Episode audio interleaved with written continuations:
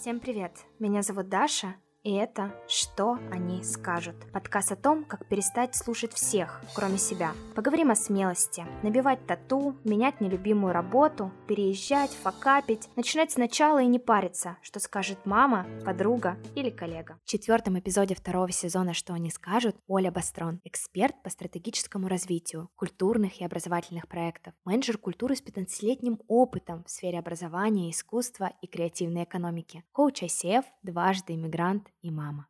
И с вами я, автор и голос подкаста, лидер IT-HR, карьерный ментор и автор курса о карьерных перепридумываниях «Куда дальше?»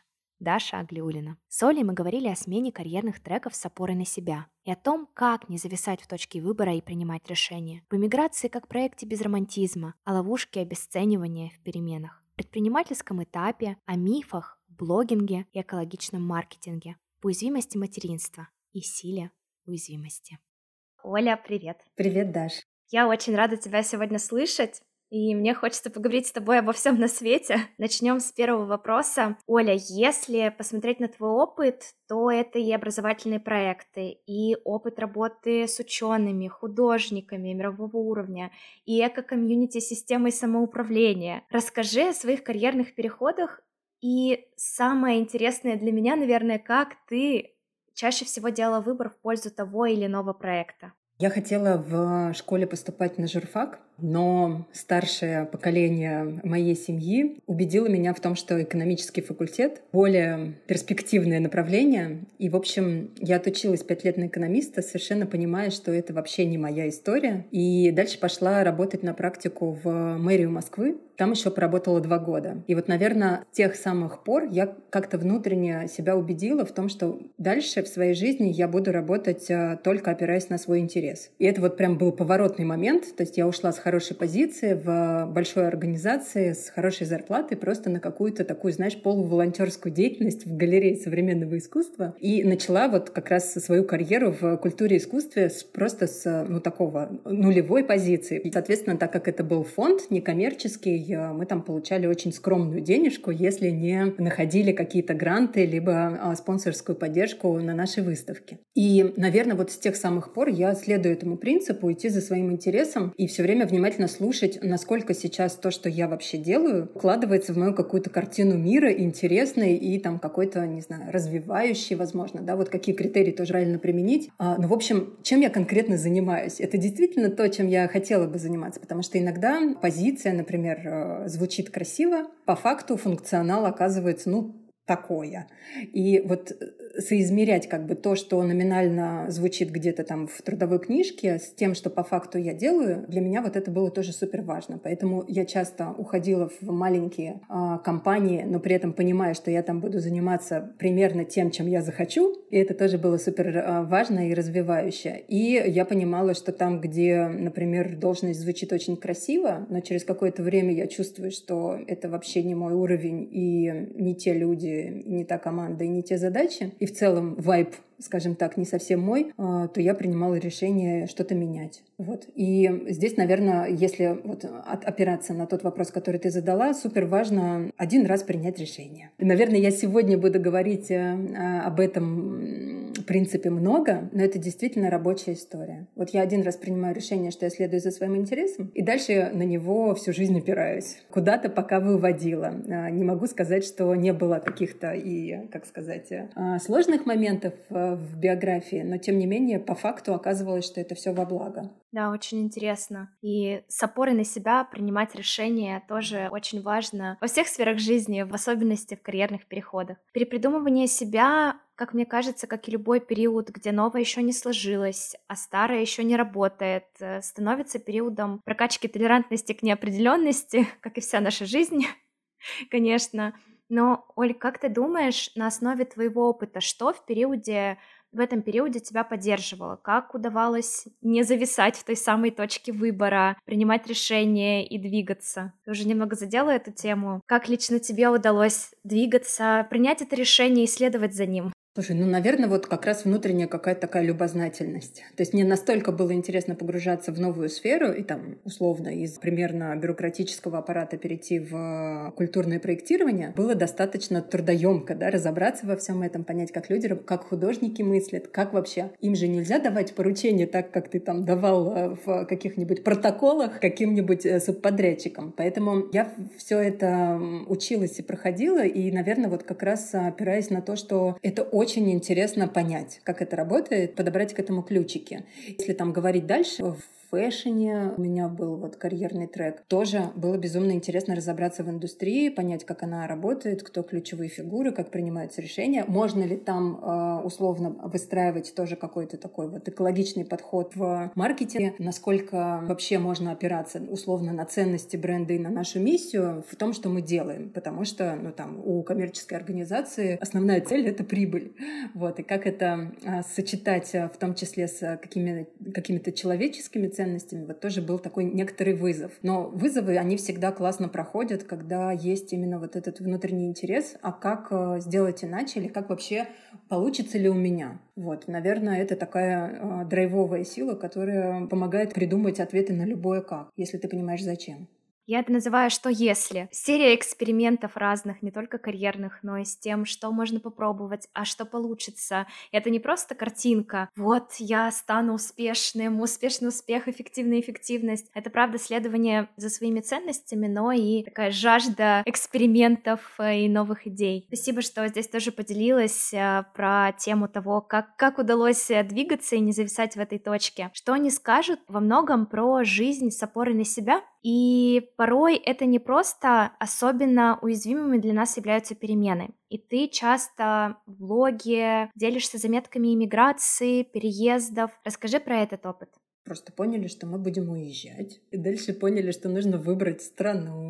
Составили какие-то критерии, собрали документы. Сначала там первоначальная идея была одна страна. На этапе подготовки документов передумали, поехали в Коста-Рику. И через год жизни там тоже поняли, что нам это не подходит поменяли на Аргентину. Здесь, знаешь как, наверное, тоже скажу, что есть э, какая-то уже база, там, исходя из того, что я занималась э, сложно сочиненными проектами, часто с большими командами, с большим количеством э, заинтересованных людей, и все это вместе нужно было соединять там, в, в роли какого-то менеджера или того, кто управляет этим процессом. И, наверное, ну как бы я просто отнеслась к иммиграции как к очередному проекту, который, не знаю, заводится доска в Trello, заводятся конкретные направления, по которым нужно нужно действовать. Э, выбирается исполнитель, я муж или там какие-то отстраненные да, юристы, подрядчики. И, собственно, дальше мы просто идем. И здесь, наверное, тоже вот, э, как сказать, э, повторяясь, повторюсь о том, что один раз принимается решение, и потом становится легче. То есть было очень страшно, непонятно, неопределенно ровно до той поры, пока мы не решили, что мы едем. Как только мы это решение приняли, дальше это просто список задач,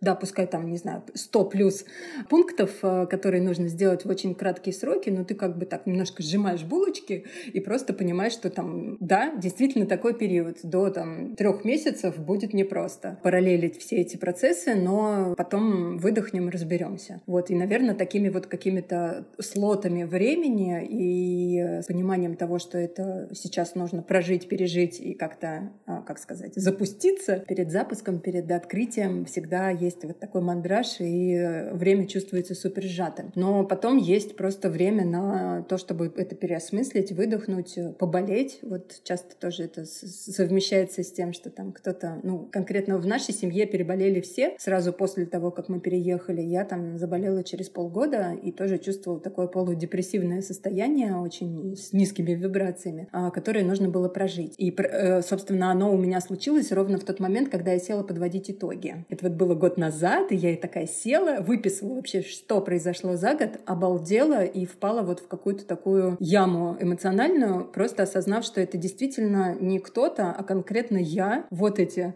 пункты того, что было сделано там с января по декабрь, я прибалдела и вот просто какое-то время переваривала эту информацию. Ну, то есть, когда делаешь, ты как-то сильно не думаешь о том, что вообще-то это там сложно. Там, предваряя твои вопросы, да, вот это вот ощущение того, что это что действительно все было мною сделано, ну, то есть должно потребоваться какое-то время на то, чтобы это отрефлексировать. И вообще понять, окей, сделано, а как я себя при этом чувствую? Я вообще живая или у меня полностью эмоциональная как бы часть отключилась просто потому, что нужно было в режиме рыбакопа э, все это перелопатить. Вот, наверное, такие периоды тоже важны, нужны. И, например, в этом году, подводя итоги, я там всего лишь на пару дней погрустила и тоже как-то по, побыла вот в этом состоянии приземления и присвоения. И понимаю, что там в следующем году, наверное, сделаю я не меньше, но ощущать себя буду уже как-то более, больше внутри этих процессов, а не, скажем так, они, они в, в каком-то таком цейтноте, а потом удивляясь вообще, что это, кто автор этого файла, кто все это сделал. Ты интересную тему затронула при подведении итогов. Мне кажется, многие еще продолжают подводить итоги, и наш с тобой эпизод выйдет в январе. Может быть, для кого-то это будет полезно. И правда, саморефлексия иногда она не про недостаточно, а про то, насколько много, многое за плечами и как я вообще все это вывез. И от этого осознания тоже порой бывает непросто, и начинается волна всех чувств и эмоций, которые когда-то проживались и настигли к концу года. Поэтому здесь тоже я не знаю, что, что порекомендовать слушателям, как более бережно, может быть, подвести итоги, а может быть, просто прожить этот период и побыть собой, не гнаться, не ставить новые цели, задавать себе вопрос, а как я, и вообще ввести его в еженедельную рефлексию и думать об этом не только к концу года.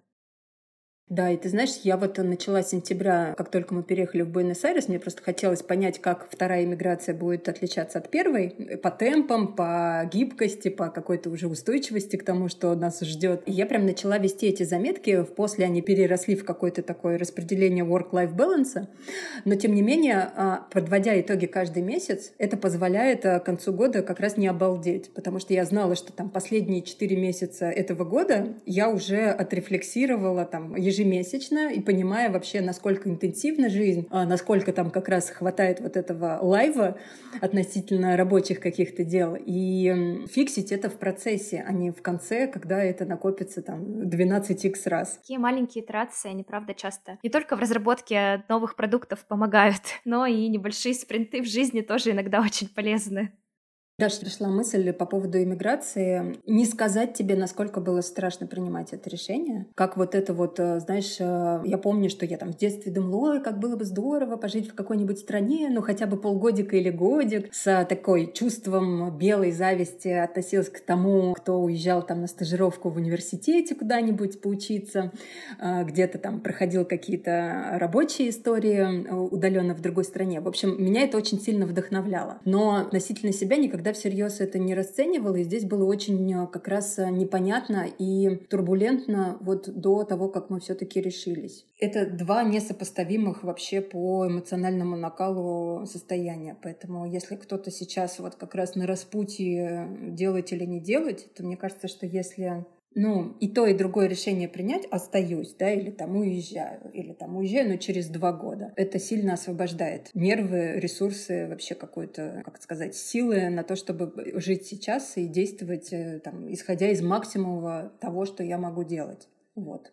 Я тоже очень часто замечаю, что если зависнуть в точке выбора туда или сюда, остаюсь или уезжаю, принимаю вот это решение или вот это, на это тратится порой больше сил, чем на реализацию того или иного сценария, потому что ты настолько эмоционально отдаешься проигрыванию вот этих вот двух, там трех, у кого-то больше дорожек, и это иммиграция, это, не знаю, работа, это вообще любое решение в нашей жизни, оно настолько отбирает силы, что здесь, правда, нужно от отрезать, и затем уже, чтобы остались э, силы на реализацию того или иного сценария, потому что если там зависнуть, то можно свариться, мне кажется, в собственном собственных мыслях, и там уже будет не до принятия решения. Это, правда, эмоционально очень, очень истощает. И еще вот тоже как э, такая метафора, я рекомендую там и в работе с э, клиентами сейчас, и в целом там в каких-то проектах, в том, что делаю сама, снижать значимость. Мы пробуем. У нас некоторая практика. Мы исследуем, как ученые, просто ставим эксперимент, не знаем, чем он закончится. Ну, закончится каким-то приобретенным опытом. Окей, посмотрим, когда придумаем, когда проведем эксперимент. Не до как бы до можно предполагать, планировать что-то, возможно, строить какие-то гипотезы или вообще иллюзорно представлять себе будущее. Но вот давай просто сделаем, а потом решим. И вот тоже помогает. И это, наверное, метафора, которая, в принципе, доступна там, при любом решении, при любом выборе плюс-минус. Да, мы с тобой уже затронули тему проектного планирования и вообще создания проектов или продуктов. И тут, правда, MVP. Вот без э, решений, что этот новый проект или моя новая работа или мое новое место жизни поменяет меня раз и навсегда, потому что так, там так много всего романтизированного, даже если это какое-то вынужденное решение или еще что-то, мы всегда стараемся просто расписать его в самых прекрасных красках, и наступает порой очень быстро какое-то разочарование. А если это всего лишь гипотеза, то значимости там правда меньше. Мы тестируем гипотезу. Я тестирую гипотезу. Там что-то получится. Результаты любые 100% будут.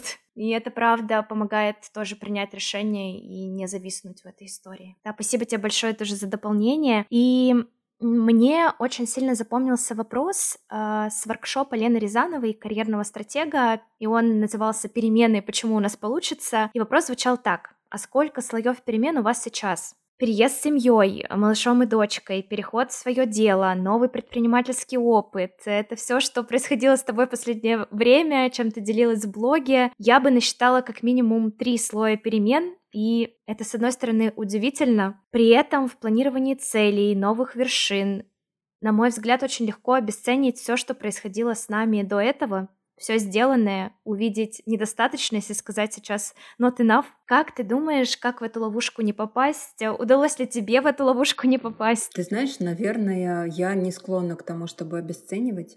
Я как раз часто выступаю таким амбассадором, а, как это сказать, здоровой самооценки, поддерживаю близких, подсвечиваю им, насколько они сильные, мощные и могут примерно все, что сами захотят. Вот. И, собственно, наверное, а, коучинг — это вот как раз ответ на вопрос, а, как поддерживать, как не впадать вот в эти странные состояния, что я такого сделал. И там как раз этот паттерн поведения очень часто прослеживается у людей, потому что, ну а что такого? Это обстоятельства так сложились. Оно само, э, случайно или нечаянно что-то вот происходило в жизни, но на самом деле это же все равно череда наших выборов или не выборов. И здесь возможно, что если каждый раз раскручивать как раз и анализировать, а что происходило и почему там в точке выбора я пошел там в ту или другую сторону и что мне это по факту принесло, и вспоминать свое состояние как бы бы вот в этой э, как раз э, неустойчивости, а правильно ли я делаю, а стоит ли переезжать. Там, говоря про переезд в Тульскую область, я действительно уходила из э, очень хорошей позиции в проекте Сколково, просто в какое-то, сказать, новое место жизни, новое место вообще, где, где будут люди, которые вместе со мной принимают там жизненно важные решения. При этом у меня тоже был шифт в карьере, потому что я ушла из стратегического менеджмента в SMM, и это, конечно, многие люди не поняли, поняли. Э, спасибо тебе за название подкаста. Вот что они скажут. Многие просто, ну как, либо промолчали, либо покрутили у виска пальчиком, сказав, Оль, ну ты, конечно, сильно отморозилась, или что, выгорела, или что с тобой случилось? Какой SMM, какой Инстаграм? Вот, но а, по факту там через 4 года я понимаю, что это было супер классное решение, и благодаря переезду из э, Москвы в Тулу, просто в деревенский домик в эко-комьюнити, я понимаю, что это мне дало, например, базу для того, чтобы переехать в другую страну. И там, извините, но из Коста-Рики в Аргентину мы уже как в соседний район переезжали. Это было максимально мягенько и понятно, как, как это делается и что там нас может ожидать. Про слой перемен мне тоже очень понравилась э, эта метафора. Классно. А, ну, что здесь тоже можно сказать? Наверное, не бояться. Есть еще вот такой как бы тезис, что жизнь одна ну, простите, вот я когда начинаю считать годы, мне станет, становится как-то попроще с э, принятием решений, с тем, что, а что я вообще хочу попробовать успеть, пока, не знаю, менталка еще работает, здоровье позволяет, и есть жизненные силы. Потому что, конечно, я смотрю на детей, и у них жизненных сил гораздо больше, чем у меня. Вот. Как, как с этим тоже работать, как себя там поддержать с точки зрения какого-то здорового состояния, чтобы, ну, просто как минимум попробовать все, что я хотела попробовать и до сих пор хочу. Наверное, вот это тоже важный момент. Э, Все-таки увидеть, что число дней, э, не знаю, и лето, оно конечно. Come on, давайте шевелиться. Когда, если не сейчас? Вот, наверное, 22 год, он как раз был про это, что если не сейчас, то, то что как бы? Можем еще подумать несколько лет, можем еще там, как-то попринимать эти решения. Но как будто бы вот моторчик запустился, и дальше просто уже по накатанной. Да, я думаю, что в, находясь в разных слоях перемен, можно еще просто принять их наличие и понять, какое количество всего сейчас происходит. Я очень рада, что есть поддерживающие специалисты, как ты, э, которые поддерживают и близких, и своих клиентов, и которые подсвечивают как раз э, все количество того, что с ними происходит, что сейчас всего достаточно, и что на данном этапе уже сделано многое, мне кажется. Если вдруг кто-то завис в точке выбора или вдруг ориентируется на что они скажут и на большое количество голосов своих своей голове и во внешнем мире, можно, правда, обратиться за помощью поддерживающих специалистов, любых, кому кто отзывается больше, коучи, психологи, кто угодно, кто мягко поможет, поддержит в этот момент, потому что порой бывает, что это очень важно в этот момент, и так за руку или рядом поддерживающим специалистам двигаться чуть проще. Спасибо тебе, что это подсветил. На самом деле я вот тоже просто распишусь своим опытом в том же самом. Там, несмотря на красивый опыт, который сейчас классно вообще это было тоже а через помогающих специалистов, карьерного консультанта, нескольких э, психологов и терапевтов а, присвоить, написать на бумаге, опубликовать в LinkedIn и только после этого иметь смелость и вот как раз пройдя там многочисленные часы терапии, а пойти и сказать публично, что я — это я. Я вот такой набор опытов и, наверное, наверное, эта комбинация может быть тоже кому-то полезна, востребована, и я могу здесь тоже быть полезной другим людям. Вот на это потребовалось время, и, конечно, я бы не знаю, ну сколько я бы действовала, если бы, прости за большое количество сослагательного направ... Э, наклонения, но правда, неизвестно, сколько бы это заняло времени вариться вот в своем таком бульоне мыслей, которые там состоят тоже из страхов, каких-то установок. Там, в моей семье нет примеров успешного предпринимательства, нет э, примеров э, какой-то такой э, недавней иммиграции, поэтому все это было впервые и мною, поэтому здесь тоже важно было понять, что я не всесильна, и можно сильно ускориться, если работать с теми, кто помогает, откликается тебе по ценностям и может быть действительно полезен. Вообще, обстучать свою идею уже бывает классно. Это может быть та же самая история. Это могут быть твои мысли, но просто их вынести в свет и рассказать кому-то — это очень поддерживающая история. Сейчас, Оля, хочется поговорить как раз про предпринимательский опыт, про период авторства. Какие открытия в своем деле для тебя были новыми? И, может быть, в продолжение этого вопроса, легко ли тебе работать с установлением цены своих услуг, ценностей в предпринимательстве? Ну вот как я сказала, что прежде чем вообще решиться на какое-то самостоятельное плавание, я это делала по сарафанному радио, нигде не анонсируя какое-то время, а потом просто поняла, что теперь э, это тот проект, в который я буду погружаться максимально, э, направлю свой фокус внимания, все свои силы на это, и дальше начались результаты. Вот мне кажется, это тоже как раз про то, что нужно по-серьезному взглянуть, опять же, на там, собственную деятельность как на отдельный проект, и по-взрослому со всеми своими навыками и компетенциями к нему отнестись. Вот, наверное, это помогло. Говоря про период авторства, ну что, с чем я столкнулась? Я столкнулась с тем, что даже имея представление обо всех инструментах, обо всех возможных сценариях, о том, как, э, в принципе, проектируются там люб любого уровня и жанра проекты, понимая, как их организовать, провести, набрать команду, реализовать, опираясь там на ценности, миссию и какую-то цель, очень сложно пойти и начать делать делать. Это вот то, что я начала отслеживать у тех людей, которые ко мне приходили. И дальше я стала задаваться вопросом, а что мешает? Ну и тут как бы ответом стал коучинг, Думаю, что дальше я тоже буду развиваться и в сторону психотерапии, вообще понимание того, как работает нейрофизиология, как мы принимаем решения, кто там внутри этот автор или предприниматель, как его раскопать, и на что он опирается в, как раз в том, чтобы принимать или не принимать определенного рода решения. То есть вот это вот стартовая позиция, где мы говорим «да» и начинаем действовать. Вот, наверное, это самое важное. И сейчас я буквально максимальное внимание в там, консультировании людей уделяю как раз целеполаганию. Ответу на свой внутренний вопрос, зачем я буду делать что-то, что вот я сейчас э, мечтаю или думаю, что это там получится, или у меня есть какие-то гипотезы о том, что, допустим, нужно вести блог. Кому нужно вести, зачем нужно вести, какая потребность э, реализовывается, э, исходя из того, что я начну предпринимать какие-то действия и вообще уделять этому время. И вот как бы с такими вопросами мышления как раз я пошла в коучинг, и там раскопала, собственно, ответы на эти вопросы для себя. И дальше уже помогаю раскапывать эти ответы на вопросы другим людям, потому что, ну вот как Виктор Франкл говорил о том, что если мы знаем зачем, мы способны на любое как. Мне очень это отзывается история, и действительно я вижу результаты.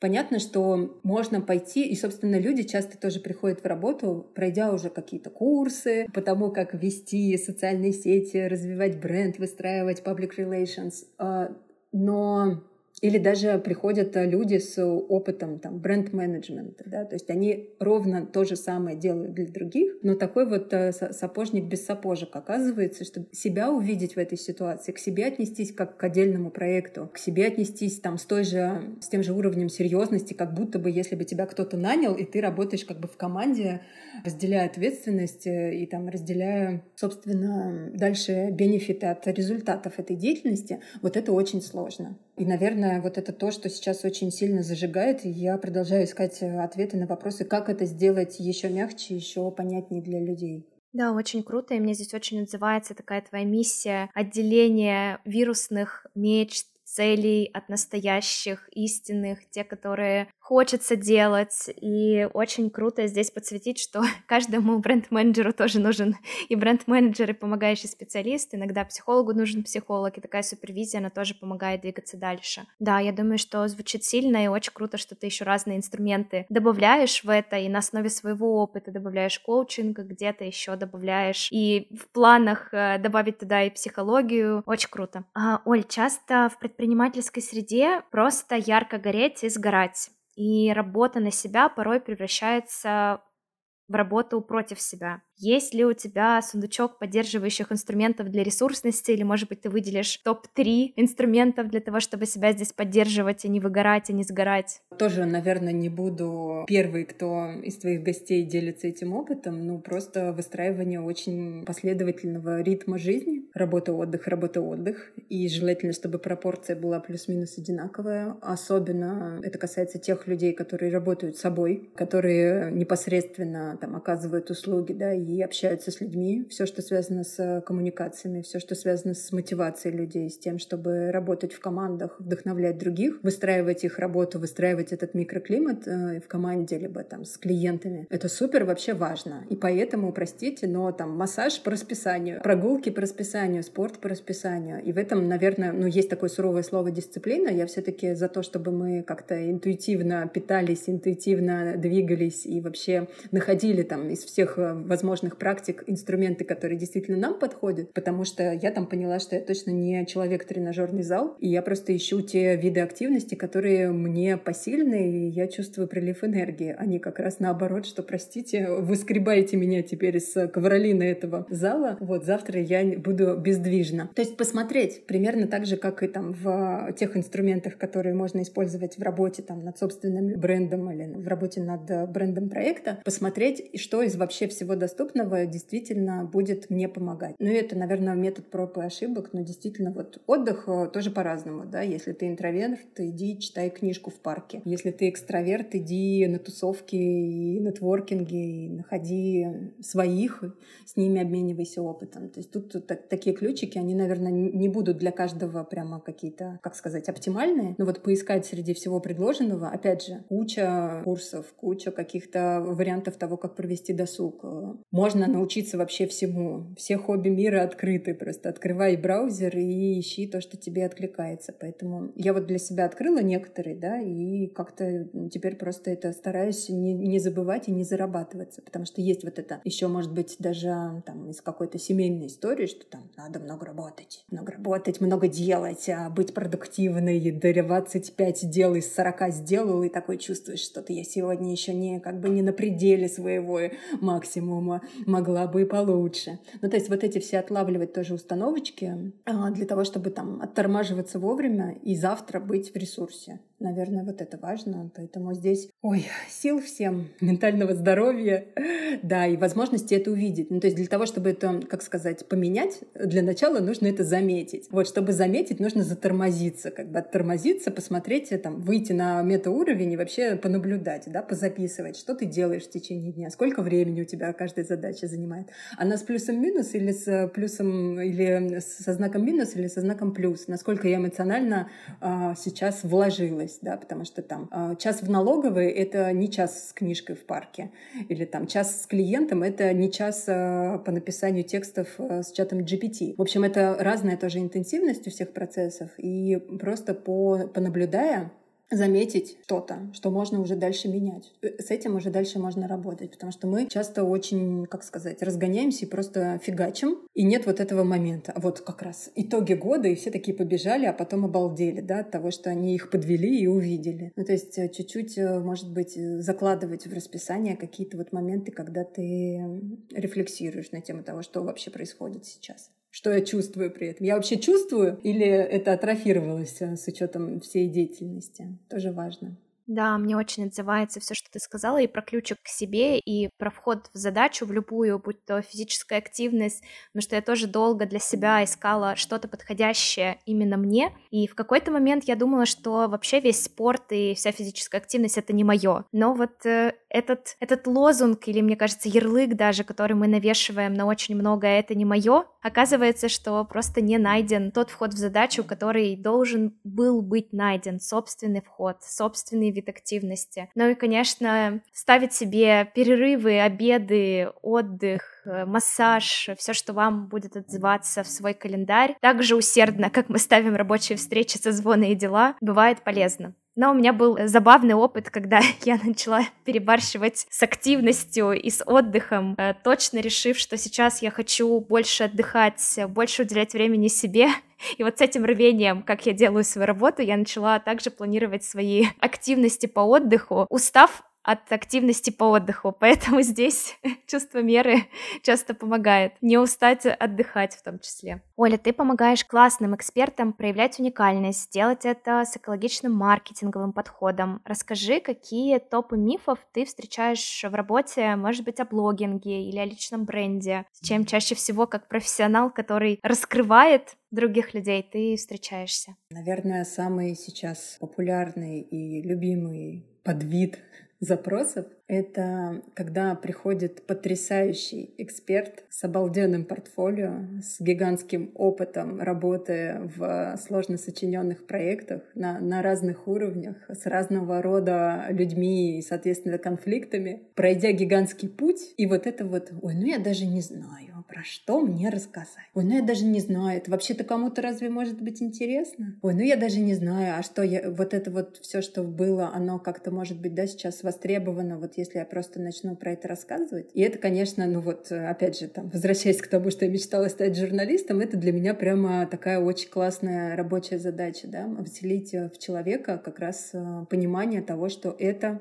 не случайность, то это то, что действительно он сделал в своей жизни, и как про это классно и интересно для самого человека рассказать, вот это вот э, тот мега запрос, с которым мне интересно работать. Второй, наверное, классный тоже по сложности, это запрос с идентичностями внутри одного человека, со всеми ролями, которые он там, в течение жизни на себя берет, тоже их пораскладывать, посмотреть, какие ведущие из этих ролей, потому что часто люди залипают там в роли, не знаю, молодой матери и забывают как будто бы, и вот как раз обесценивают тот опыт, который был получен до этого, например, в, там, в менеджменте или в какой-то творческой деятельности, как бы как будто бы материнство перекрывает все предыдущие роли, и кажется, что ты уже там не совсем эксперт и не совсем вообще того слова имеешь для того, чтобы там как-то продолжать деятельность или хотя бы про это рассказывать. В общем, такой вот перепрошивка как раз э, того, какие сейчас нарративы в жизни наиболее проявлены и как с ними быть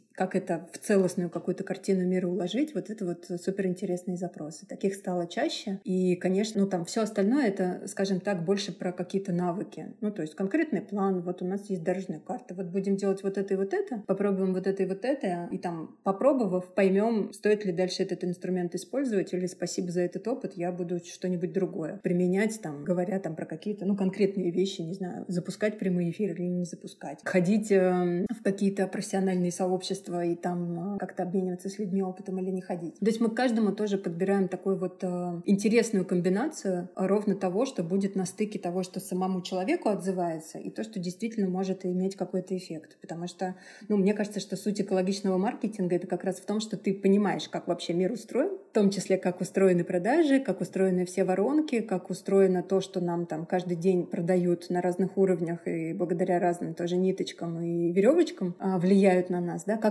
как, вообще вот эта вся сфера устроена, но дальше, опираясь на свою этику, на свои ценности, использовать только то, что действительно откликается. То, что я сама бы купила там, обращаясь к другому а, человеку или там, в другой бренд, да, как я сама принимаю решение, на что я опираюсь, когда я там обращаюсь а, к каким-то людям, которые могут быть полезны каким-то образовательным продуктам или там, как э, я в принципе выбираю что-либо, да, когда приобретаю. Вер вернуть как бы себя в эту точку выбора и тоже посмотреть, потому что, скорее всего, то, как мы сами действуем, это и ответ на вопрос, как нам действовать, а, рассказывая там о себе или продавая что-то, что мы сами создали.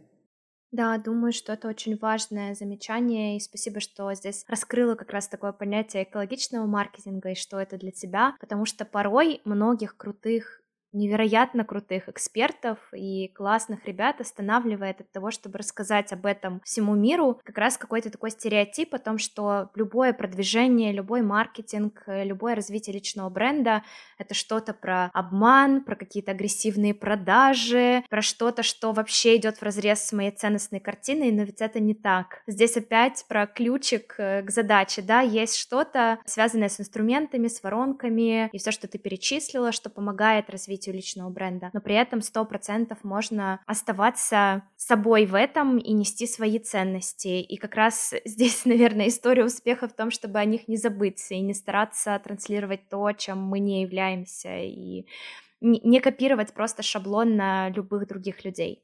Здесь тоже могу поделиться тем, что часто замечаю, что люди как раз обалдевают от количества информации, количества возможных техник и инструментов. И дальше начинается ступор. Ну, то есть я так много всего знаю, то как бы пойти и сделать становится уже как будто бы невозможным, потому что вот этот перфекционизм внутри, а вот это вот наша постсоветская боязнь э, ошибки, да, и какого-то там наказания, да, если мы вдруг сделаем что-то и не на 5 с плюсом, а там на 3 с минусом, а вот это вот все очень тоже может э, затормаживать просто к тому, чтобы пойти и 5 действий сделать конкретных вполне. Ну вот с этим и работаем, собственно. Что там внутри нас мешает, почему возникает это сопротивление, как его разжечь, разжижать, как его э, рассредоточивать, как его самому себе же объяснить и переработать во что-то, что будет э, мне помогать, а не тормозить меня и там как-то, как сказать, э, ну, оставаясь на месте, просто ты как будто бы отстаешь, потому что все бегут. Это тоже важный такой фактор. Поэтому мне очень нравится вот эта тенденция тихого маркетинга. Так много людей, а, так много продуктов, так много выбора, что уж точно можно найти что-то, что откликнется конкретно мне, и я найду своих. В этом смысле, если я нахожу такое там среди всего многообразия, то, скорее всего, и меня тоже найдут, если я буду действовать там с опорой на то, как я сам хочу.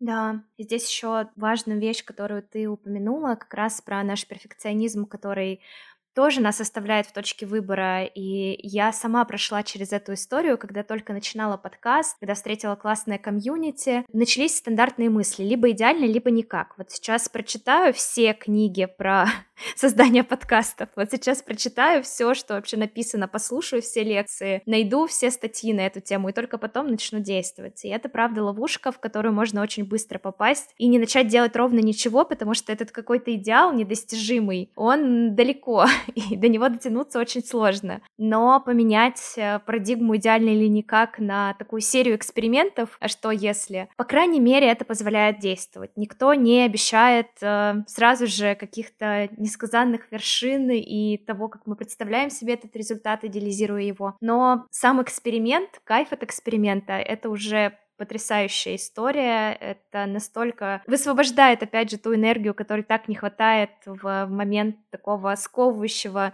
нездорового перфекционизма, что очень круто, что мы об этом тоже сегодня поговорили. Да, спасибо, Даш, правда. А, я в какой-то момент поняла, что процесс — это и есть результат. Это тоже очень освобождает. Оля, темой второго сезона, что они скажут, стала сила уязвимости. И помимо невероятной карьерной реализации, ты еще и чудесная мама. И если ты будешь готова поделиться этим опытом, было ли уязвимо становиться мамой? Мешали ли здесь как раз те самые стереотипные мысли, что они скажут, что нужно обязательно выбрать либо хорошая крутая карьера, либо хорошая мама? Угу. Спасибо за этот вопрос. Я думаю, что как раз вот сфера материнства и воспитания детей сейчас наиболее наиболее уязвимые, а, потому что, конечно, на первый план сейчас а, выступила собственная реализация. Это вполне осознанный шаг, потому что с первым ребенком я прямо проживала там первые три года очень внимательно, несмотря на то, что там ей еще не было трех, я уже вышла из декрета как раз работать в Сколково. Но я эмоционально была все время там с ней. Даже когда она была в детском саду, я выбрала самый лучший, самый лояльный, самый добрый детский садик, где просто были какие-то потрясающие люди, с которыми я бы сама, наверное, на ручке села бы и играла вот во все, что они там играют. Это было полное доверие, и несмотря на это, я понимала, что я очень тревожусь. Когда я там, я мысленно все равно в этом детском саду с, с вот этим чувством вины, а как же так? А ребенок э, там, а я тут что-то какие-то рабочие задачи задачи решаю, то со вторым ребенком как-то было уже изи. И здесь э, я бы сказала, что я превратилась в такую немножко мать, э, мать кукушку, может быть. Вот, но правда, тревожности стало меньше, ощущение того, что все равно ребенок вырастет, и все, что ему нужно, он просто благодаря там эволюционным своим качествам возьмет силой от родителей, э, как сказать, как фен Дайсон или там как пылесос Дайсон, всю энергию там нужную ему он все равно заберет. Вот, и в этом смысле чуть-чуть поспокойнее внутренне, и, может быть, это тоже, как сказать, ответ на вопрос э, принять в себе вот эту неидеальность, потому что, скорее всего, ошибки будут сделаны. Там, раскопав в себе столько всяких негативных установок, страхов и каких-то, не знаю, там, родовых э, и историй, связанных вообще с тем, в каком обществе мы росли и воспитывались, понимая, какой багаж э, знания есть, ну, точно что-то передастся детям, там, точно будет над чем поработать им во взрослом возрасте, поэтому здесь тоже я уже не испытываю вот этой иллюзии, что там, как это, право на э, звание самой лучшей матери. Нет, спасибо, сами там как-то боритесь за него. Я постою в сторонке, понаблюдаю. Мне это тоже дало какую-то степень свободы и вот это понимание, что, ну да, надо просто как-то прожить сложные периоды. Вот сейчас особенно тяжело с истериками, когда они не заканчиваются, и надо просто быть рядом и в нужный момент сказать, могу ли я тебе чем-то помочь, вот где-то между вот этими звуковыми двумя дорожками, там, когда делается вдох, видимо, у человека, нужно успеть это вставить. Ну, просто живем и ждем, когда это перерастет во что-то другое, точно трансформируется, потому что э, в случае с первым материнством было непонятно, это точно кончится, это точно трансформируется в, в какой-то новый этап. То сейчас плюс-минус понятно, что да, мы просто живем, наблюдаем, поддерживаем, и там дальше будь что будет. В общем, я сделала максимально из того, что я могла. А, с учетом там всех сил и ресурсов. Поэтому тут тоже, как сказать, у, уязвимость как раз в том, чтобы признать, что ты не неуязвимый. И уже из этой позиции просто делать, что можешь. Понимаешь, что это тоже, знаешь, как а, как-то бережно к себе в первую очередь. Если ты в порядке, если ты выспался, если у тебя есть силы заниматься и контейнировать человека рядом, маленького, который сам еще не способен на все эти действия саморегуляции, то все будет хорошо. Ну, как бы тогда ответственность за тобой, как ты себя поддержишь так, чтобы быть в ресурсе, идти к детям и вот это вот все переживать вместе с ними. Наверное, так. Да, спасибо тебе за эту историю, спасибо, что поделилась ей. Оль, расскажи, пожалуйста, в чем для тебя сила уязвимости? Ты знаешь, мне вот очень понравилось выступление Брене Брауна, где она как раз говорит, что если вы на этой арене не стоите, то мне ваш совет не релевантен. Это было э, для меня целительно, понять это. И сейчас я очень сильно фильтрую все внешние оценки относительно того, что я делаю, применительно к тому, насколько релевантен опыт человека, который сейчас делится своим мнением с тем, что проживаю я, переживаю я. Вот, наверное, сила как раз в том, чтобы отделять вот это вот зерна от плевел понимать, э, действительно, это сейчас обратная связь по запросу или нет. Если по запросу, то насколько релевантен опыт человека, который ею делит. В общем, да, наверное, наверное, я даже не знаю, это, это скорее про силу, чем про уязвимость. Ну а про уязвимость, э, то понять, что там еще, честно говоря, просто контейнеры работы над собой, и этот путь, э, он как будто бы там не будет какой-то, знаешь, а теперь у вас там 9 и 9 баллов, вот э, держите медаль, и вы свободны. Ну то есть все время будет над чем поработать. Я имею в виду про внутреннее. И здесь тоже не надо себя, как сказать, обожествлять идешь и делаешь, работаешь, э, раскапываешь новенькое что-нибудь. Вот, поэтому опять э, возвращаемся к интересу. Ну, то есть перевернуть эту ситуацию, что я не идеален в том, а, а что если? Вот не занималась я всю жизнь спортом, а что если буду? Э, всю жизнь там, не знаю, употребляла алкоголь, а что будет, если не буду? Какое-то очень продолжительное время, как поменяется? Ну, вот, вот такое, да, идти в эту практику и смотреть с интересом на то, что получится или не получится случится. В любом случае, это вот как раз процесс. Да, согласна с тобой здесь в этом. И попрошу тебя в завершении нашего диалога оставить любой цифровой след для слушателей подкаста «Что они скажут», любое твое пожелание.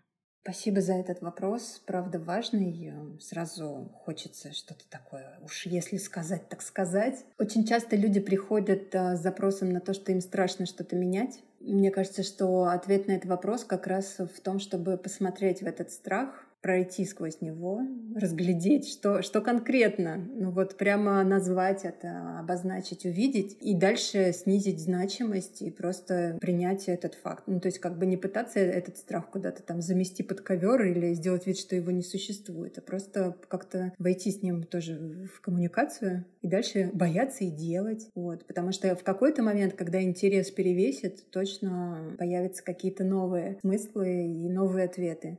И с этим уже будет гораздо проще идти в следующий страх и делать что-нибудь еще незнакомое, новое и непонятное. Наверное, вот такое пожелание или напутствие в общем, сама это прохожу, поэтому здесь нет никакой как это, позиции сверху. Это вот то, что тоже на поверхности сейчас в жизни происходит. И если это будет ценно кому-то, классно. Если нет, продолжаем дальше исследовать, искать свои какие-то ответы. Да, спасибо тебе, Оль, большое за наш глубокий, искренний диалог. Я очень рада была сегодня с тобой поговорить. Спасибо еще раз и Спасибо тебе, Даша. Спасибо, что пригласила. Потрясающий проект, подкаст. Я желаю вам развития Спасибо. и классных, интересных гостей и дальше, и новых сезонов с новыми темами. Чтобы Спасибо у тебя большое. было вдохновение и силы этим заниматься. Спасибо. И всем пока-пока. Да, пока.